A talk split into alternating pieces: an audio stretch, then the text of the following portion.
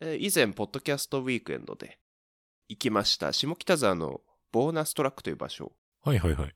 に入っている B&B という本屋さん。おー、ありましたはね。い二2階にねあ。りましたね。そう、2階のところうん素敵な本屋さんがありまして。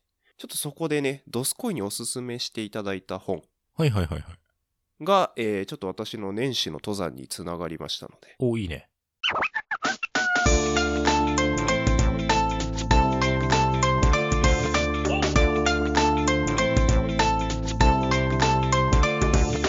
Ojusan no output. ドスコイです。白根さんです。ドスコイです。白根さんです。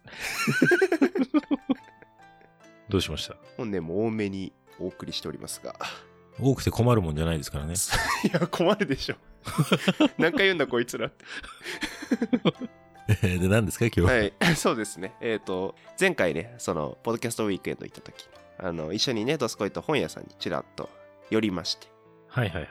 で本屋さんこう一緒に歩いてたらこう山の本のコーナーみたいのがあったじゃないですかありました。うんあそこにねドスコイがこう読んだことはないけどうん。もうハイパーグルメリポートでしたっけハイパーハードボイルドグルメリポートね。うんうん。それの上出さんっていう方がね書いてる本だからこれ多分面白いよってうん。教えてくれて、じゃあ買ってみようって言って読んだわけですがもうめちゃめちゃ面白くてですねちなみに本のタイトル何でしたっけああそうだ 「保山録」っていう本なんですけど登山録。はいあ私もね、全然この本自体は存じ上げないんですけれども、うんうん先ほど白根さんがおっしゃっていただいたように、あの、著者、著者なんですかあ著者がその上出さん上で出すさんね。上出良平って方なんですよね。はい、はいでも皆さん、ポッドキャスト聞いてらっしゃる方はご存知かと思うんですけども、ハイパーハードボイルドグルメリポートっていう、私が一番好きなと言ってもいいかもしれないですね。うんポッドキャスト番組。めちゃめちゃ面白いですよ、これね。すごいもう私もね追いかけたいと思ってるんですがうん。はいの、プロデューサーなのかなこの番組。うんはい。上出さんが出されてる本ということで、面白いんじゃないかなと思って、白根さんにちょっとお勧めしたっていう流れだったんですけどね。はいはいい。やそれでも本当に面白くてで、まあ、本の内容は、えっとフィのえーフィクションで、えっとまあ、山田君という ちょっと待って、フィ、ノ、フィクションだよ。どどっちかわかんなかったよ。フえっとフィクションですねィクションですね。はい作り話ですねあはいフ ィのそうですね一回ブレちゃどっち が作り話だったかなってブレちゃいましたね今でもあの実際にその、えー本の内容はまあ主人公の山田さんという、まあ、医療機器を売ってる MR というんですかね、おーはいははいいはい。の方がまあ登山をするみたいな話で、うんまあ、最初本当に奥多摩から金峰山っていう山梨の山なんですけどすごいいい山があってはい。そこまで縦走していくっていう話なんですね重曹というのは一応ああそうですね補足してもらっていいですか山から山へこう歩いてでまた次の山へ行ってという普通だったらこう一つの山を登って降りて終わりなんですけどもはい。その稜線伝いにこう山をずっとつなつなげて歩いていくと連チャンで山登りするってことですね。そうですねああ、なるほど。はいでまあ1週間ぐらい日程を取って、えー山に入っていくみたいな話ではい。で登山してる人間からするとすごい面白いなってなったりとかおうこれ情景の描写がすごい細かいのでなるほど。なんかこうやって表現できるんだみたいな山の景色とか情景をおー、なるほどね。あーすごい登山してる人間としてはまあこれからする方もしてない方も楽しめる内容なんです、うううでだんだん中盤からちょっと奇妙な展開になっていくんですがまあまあ読んでいただきたいなっていうのはありますねで私はその本読んで、うんあのやりたくなっちゃったんですよ奥多摩から金峰山歩きたいってうん。でまあ年始にやろうかなとうん。思いましてはい。いろいろまあ装備リュックに詰め込んではいはいはい。 1月の2日かなうん。えー登りに行こうっていう計画でおりましてでまあいろいろ調べたんですけどもまず金峰山をまで行ったとしてうん。降りた先のもうバスが1月3日までで終了ですみたいな感じで3日までで。はいなんで私が 1日で奥多摩から金峰山まで行かないとそれ間に合わないっていうあの計画になってしまってえ、そのバスはどういうこと期間限定で走ってるってことえっ、と冬季がもう終了しちゃうみたいですね多分走れないあのあ、かな毎シーズン3日までで終わるってことなんだ。そうですねああ、はいなはんい。で、えっ、と、そうかな、冬だけ、冬季だけちょっとバスが走れませんみたいなでまた4月から12月までは、えー平常運転で再開しますみたいなるほど、なる ほど。な、はい、まず無理だと おーしかも結構金峰山雪深いんですよ冬なんでもうああ、そうなんだね。積もっちゃっててまあ12本爪の愛禅って言われるこうトゲトゲしたうん、うん、あの靴にくっつけるやつねあうん。うん。雪の中歩くためのとかもう12本爪ぐらいじゃないときついよって言われてるぐらい8本とかもあるんですよ10本とかそう、いろいろあるんだ、配膳も。爪の数がそう 最大でどんぐらいまであるどんぐらいあんだろうな 60本とかあったらねなん かスリップロッターのトゲトゲのやつみたいになっちゃいますもんクレイグ。 そうクレイグみたいになっちゃう最大何本なんだろうそそういれうのもあねるんだ。気になるなえ12本って何、多い方なんだ。多い方ですね結あ構はいとかつけてないと歩きづらいぐらいーあー、じゃあ本当雪深いんだ。そうなんですよあ、ーうん、なんでもう金粉まで行っても無理だなと思ってうん。まあ断念してちょっとあのテントを張るだけにしようと思ってはいはい。なのであの七つ石小屋というね小屋が奥多摩にありましてほうそこにあの泊まることに決めて、うん。うん、テントもね去年届いて去年の冬、でマットも届いたんですよねそのエアマットっていう空気を入れてベッドになるみたいなはいはい、マはいッ。トがありまして、で R 値っていうのがあるんですけどこうマットの温かいような、うん断熱力っていうんですかねそれはアルチって言うんだ。 R 値っていうんですよへでそれが高いほどあったかいマットというか下からのこうね底冷えとかを感じさせないマットになってるとで私のは4.2とかだったかなそれぐらいの数字なんだ。あそうなんですよ 10万5千とかじゃないんだ。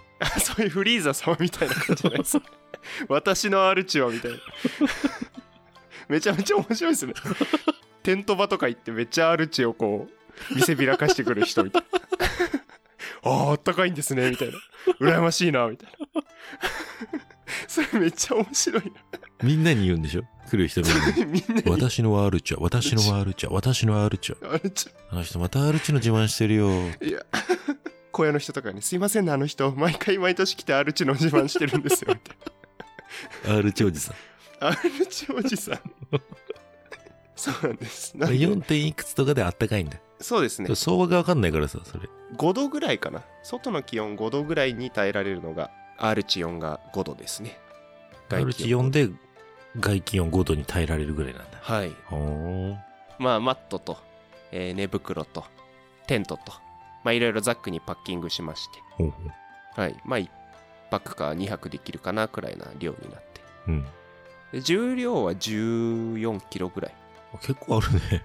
そうですね結構あ の水と食料を入れるとね、まあ、12から14キロぐらいまあそれ担いでそしたらもう今まで私トレランしてたんで重くてリュックが もうすでに背骨が痛いみたいもう行かない方がいいっすよ、それ。なそうそう冷静にねもう なおさら1週間もこうテント担いで歩くなんて無理だったなっていううんあのまあ冷静になって 電車乗って奥多摩駅行ってうんで、まあ、すでにもう、あの、ちょっと私、青梅線の本数をね、あの、侮っていて、1時間に1本ぐらいしかなくて、ないよね。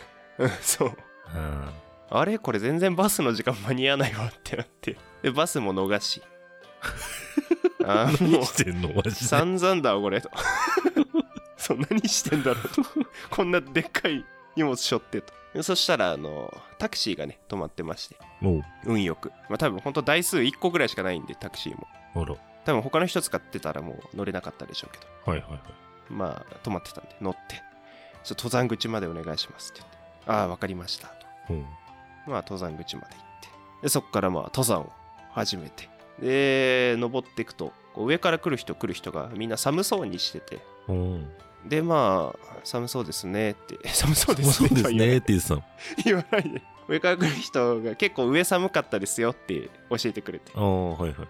え、もうじゃあ結構雪とかも降ってますかって聞いたらう、ん。あの、樹氷になってますと。ああ、はいはいはいはい。なんか氷みたいのが降ってきて、もう木が全部真っ白になってるうんうん。と。あ、いいじゃないですかって言って。で、写真も見せてもらって。そしたらもう真っ白銀世界みたいな。あ、これは見たいなと。うん。で、そしたらトレランの人も降りてきて、な、なにトレランの人って。あ、見た目でわかんの見た目でもう半袖半ズボンに、 おーぺったんこのリュック背負ってるんで、おちっーちゃないるほど。 7リットルぐらいの。うんうん。 まあもうその人は寒そうですねって感じなんですけど、本当に。見るからに寒いよね、そんなんで。そう1月の山なんでね、うんそうでその人も辞表を見てきたって言って「いやその格好で見てきたんすか?」 って言ってでまああのいろいろ話してたら ITJ も走ったって方だったんで ITJ 仲間だったんですね。そう ITJ 仲間がおお、そうですか。はい70キロね、うん同じ部を走ってタイムも同じくらいのタイムでじゃあ、どっかですれ違ったりしてるかもしれませんね。そうなんですようん。はいすごい親近感湧いてうん。とか言って話しながらまた山を歩いてほでその七つ石小屋を目指して歩いてたんですけどそしたら今度途中でね鳥がおりましておいすえすごいすごいえすごいどすこいめっちゃ鳥の鳴き真似う ま鳥の鳴き真似うまう。いいんですよ。自然に入れたんだから、今。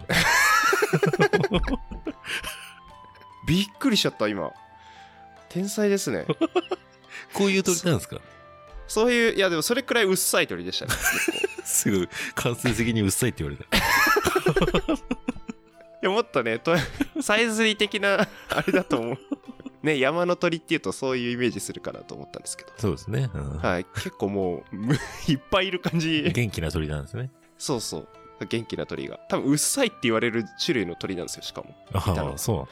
そう じゃあ、うっさいんですね。それうっさいんです名前がねカケスですねかけす。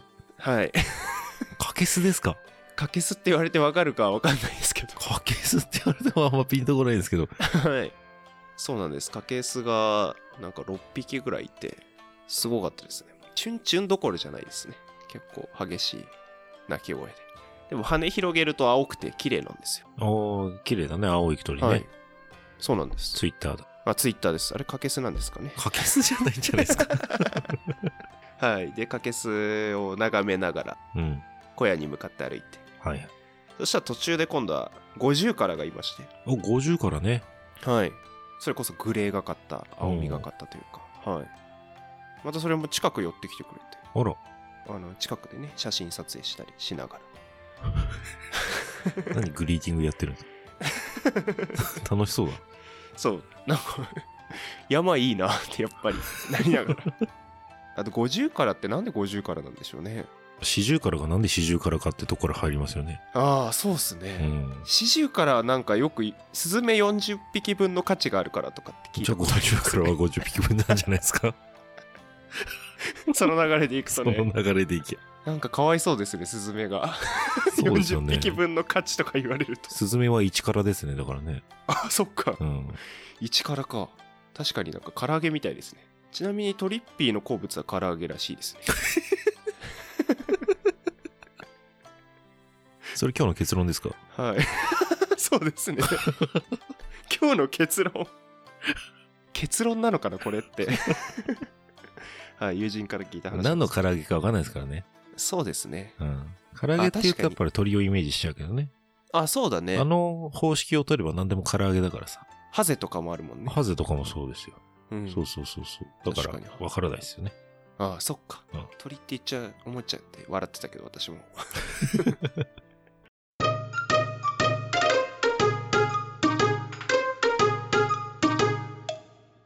とかね、ありながらね、小屋に着きまして、無事。はいはい。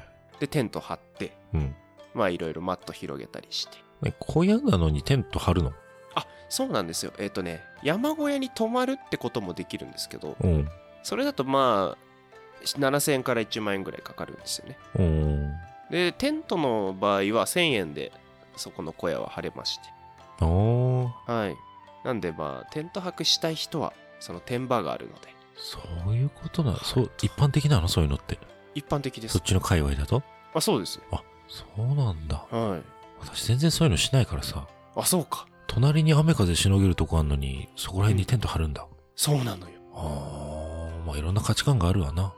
そうわざわざテントで一夜こうしたいという人もいます わなまあ私もどっちがいいかって言われると同じ1000円で入っ泊まっていいなら小屋に泊まりますけどまあ安いからっていうのもあるんだね。そうだね うん。ただその分テントがね今6万円とか8万円とかしますから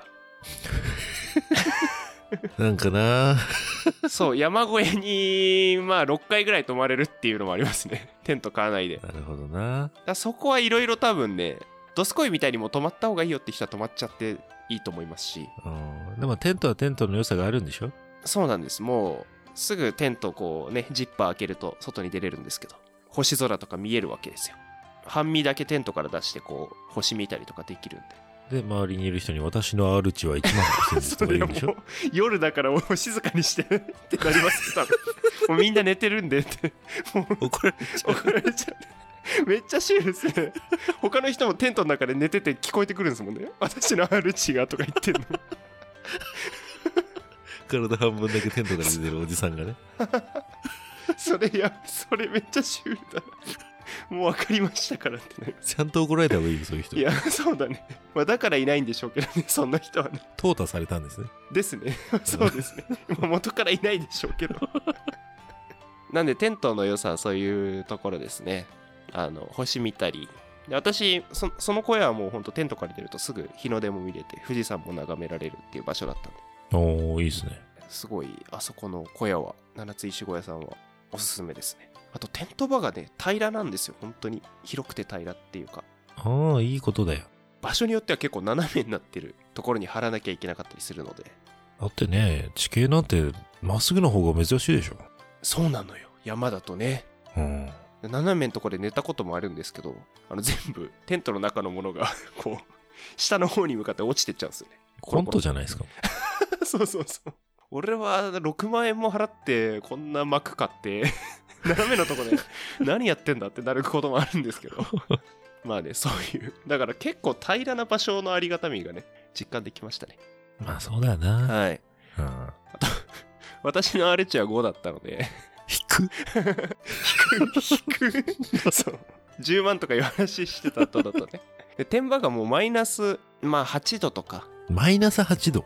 うん5度から8度くらいいってたんじゃないかなえ、それはもう R 値どんぐらいないといけないの、やっぱ。そうなってくるともっと多分 R 値8とかないとダメなんですそよれ R 値とかいうのでカバーしきれる温度じゃないんじゃないもしかして。そうですねあのもちろんね R 値7だとマイナス10度まであ、いけるんだ。はいであとは寝袋もちゃんとこう何度までって決まってるんですよ快適温度とあかあ、なるほどね。で私の装備全部3シーズンって言ってうん。春夏秋用の装備だったんですよ冬だけ抜けてんじゃん。そう真冬に行ってんのに。そうそうそう だから当たり前に寒いんですよね当たり前に寒い ね、それは。そうそうでももうお金もかけてらんないからうん。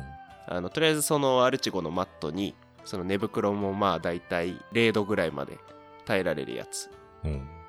に、まあ、ちょっとエスケープビビーっていうこうなんていうんですかねこうエマージェンシーシートみたいのを寝袋状にしたものがあるんですけど自らその環境に身を置いてるんでしょそうですそうですすごいね、本当な、なんなのマジで。ほんとなんか尊敬するわ。いやもうあしなくて大丈夫ですもうあの私もなんでこんなことやってんだろうってなってなってますからそうあの わざわざその環境にまあ行くわけまあ楽しさもあるんですけどねうんなんでそのでインナーシュラフっていうかこうシュラフの内側にちょっと薄手のシルキーなこうシシーツのようなものがあるんですけどはいはい。それを内側に1枚外側に寝袋で最後一番外側にそのビビーうん。この3層にして、うんで寝たら、まあ、ややあったかいとただ 足元がめっちゃ寒いとうん。で私忘れちゃいましてものをあのダウン靴下っていうダウンのなんかこう足に履かせるものがあるんですよほうん。それ忘れちゃったんでめちゃめちゃ足寒くてほう。でナルゲンボトルっていうボトルがあってそれは100度まで対応ししてるのであの中に沸かしたお湯を入れて湯たんぽにしてそれを足で挟んで、まあ、凍えながら寝るっていう小屋に入った方がいいんじゃないですかね、それ。 何をしてるの、マジで。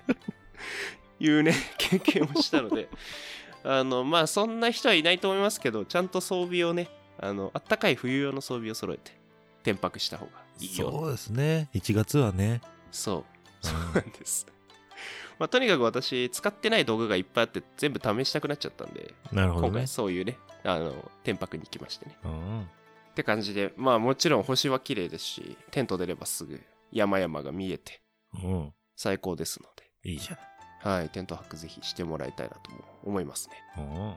はい。朝から山スタートできるっていうのがまた良くてね。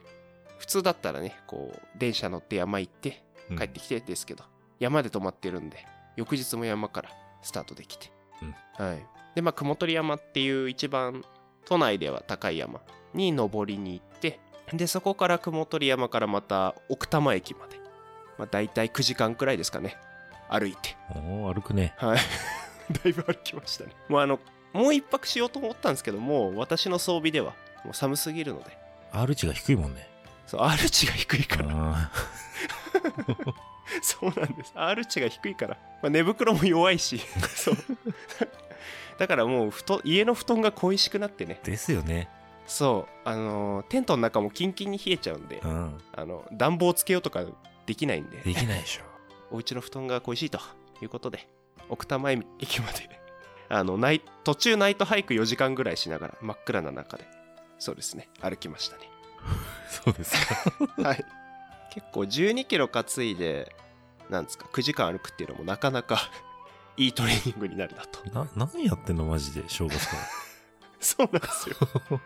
もう年始からね、出し切っちゃいました。あの、力を。で、またあと、その帰り道、おその、雲取から奥多摩駅帰るまでの道が、ちょうど登山録で歩いてる、先ほど紹介した本のら。うん。登山録の中で出てくる道がありましてで結構そこで霧とかが出てくるみたいなシーンがあるんですよねへーそれを味わいたくてわざわざ夜にそのルートに、まあ、突っ込んでいって怖くないめっちゃ怖かったです あのまあ普通やらないんですけどそんなこと、うん。まあ、ただちょちょっとよ夜間登山の練習もしておきたいっていうのもあってうん。あのヘッドライトは一応2個持ってたのでで山のアプリがあるんで一応自分がどこにいるかっていうのも分かるのでうん。そのルートをなぞりながら。あの、本当に5時以降は真っ暗になっちゃうんで、えっ、と、ヘッドライトつけてないと、まあ、暗い森なんですよね、ただの。怖っ普通に怖いじゃん。そう、普通に怖いんですよ。で、たまに鹿とかがいて、怖っあの、真っ暗、一回わざと真っ暗にしたんですよ。マックはないです。 その中に。マックあったらもう、最高ですけどね。ないです。鹿だけです。怖っマックないの怖っマックないの怖いです よ。いや、それ。マックないっていうのもあれですけど、伝伝統がないとかってそん、マジで怖いんだなと。怖いよ、くらいの。そう。そのね、ヘッドライトをわざと消してみたんですよ、一う回。わそしたらもう真っ暗な中に一人でポツンといる状態になって、いや、なんか普段どれだけなんか守られた環境で生きてんだなって実感しましたね。で、ヘッドライトつけたんですよ。そしたら遠くの方に光る目が4つ。 ーはい、怖い。そう、もう。まあ、鹿が2匹いただけなんですけど、本当かなえ目4つでしょまあ、目4つ、そうですね。あの、1頭に対して2個ずつって感じですね。 あの、目4つのい生き物じゃないと思います。本当かな怖いな横並びで目4つついてる動物いないですもんね。見たことないね、確かにね。そうだよね。そう、それもあったりして、めちゃめちゃビビりながら下山したっていう、なかなかいい経験ができましたね。年始無事でよかったね。いや、ほんとね。毎回そんな話ばっかしてますけどいや、ね。本当そうだよ。はい、そろそろ落ち着きたいところでもありますね。はい、といったところでなかなか奥多摩は楽しい山ですのであの安全に登ればいろんなところにルートをつなげていけるので山梨だったりね。といったところですね私は 年始山に登ってきましたっていうアウトプットでございました。という結論ですね。はい、という結論で年す。始山に登ってきましたという結論ですね。はい、結論です。あと、あー R 値は高めで。 R 値は高い。高いに越したことはないんだから。そう。R 値が高くなる分ね、値段も高くなるんで気をつけてくださいね。あとね、重さも増えるんでね、そのマットのね。何 ?R 値ってね、上がるとやっぱ重くなるの重くなりますね。じゃあ、ほどほどだね。ほどほどにしてもらって。いや、ありがとうございます。あの、年始からね、お疲れ様でございました。ありがとうございます。はい。ということで、えー番組へのご意見、ご感想は、概要欄にございますお便りフォーム、Gmail アドレスまでお願いいたします。。はいい、お願いします。はい。ああと、X もやっておりますので、ハッシュタグ、オジプトをつけてのご投稿もお待ちしております。はい、お願いします。はい。えーまた、お聞きの各種プラットフォームでの当番組のフォローと評価もお願いいたします。はい、お願いします。ということで、えー、指名お願いしてもよろしいでしょうか。はい、えー、なんで鹿の目とか夜行性の動物って目光るんだろうと思ったんですけど。なんでなんでなんでなんでなんですよね。どすこい理由知ってますか知ってますよ。おすごいなんでですか LED が入ってんでしょもう絶対嘘だってわかりやすわかりやすい嘘。いわかりやすすぎるみんなマシンなの LED いや素晴らしいなんでなんでの返し ですねあのね網膜の裏側に輝く板タペタムタペタムっていう組織があるらしく タペタム。反射板のようになってるとへえ。でそのタペタムが反射した光がこう光ってるとでそのタペタムの 能力はそのわずかな光でも周りが見える光を増幅するようになってるああ、なるほどね。とはいっていうなんで夜行性の動物はヘッドライトを頭につけなくても大丈夫というで目も光るとへいえう。ことらしいですね下山してきて調べました タペタム。はいかわいいね。可愛いよねなんでねこの放送でではね、えータペタムと R 値だけ覚えていっていただければうんそれだけじゃ何の 何のこっちゃわかんないですけど確かにねといったところで締めになりますあありがとうございますいやためになる話でしたねいやいや本当はいあの寒さは命に関わるので皆さん R 値には気をつけてくださいはい気をつけてくださいありがとうございましたではではバイバイまたね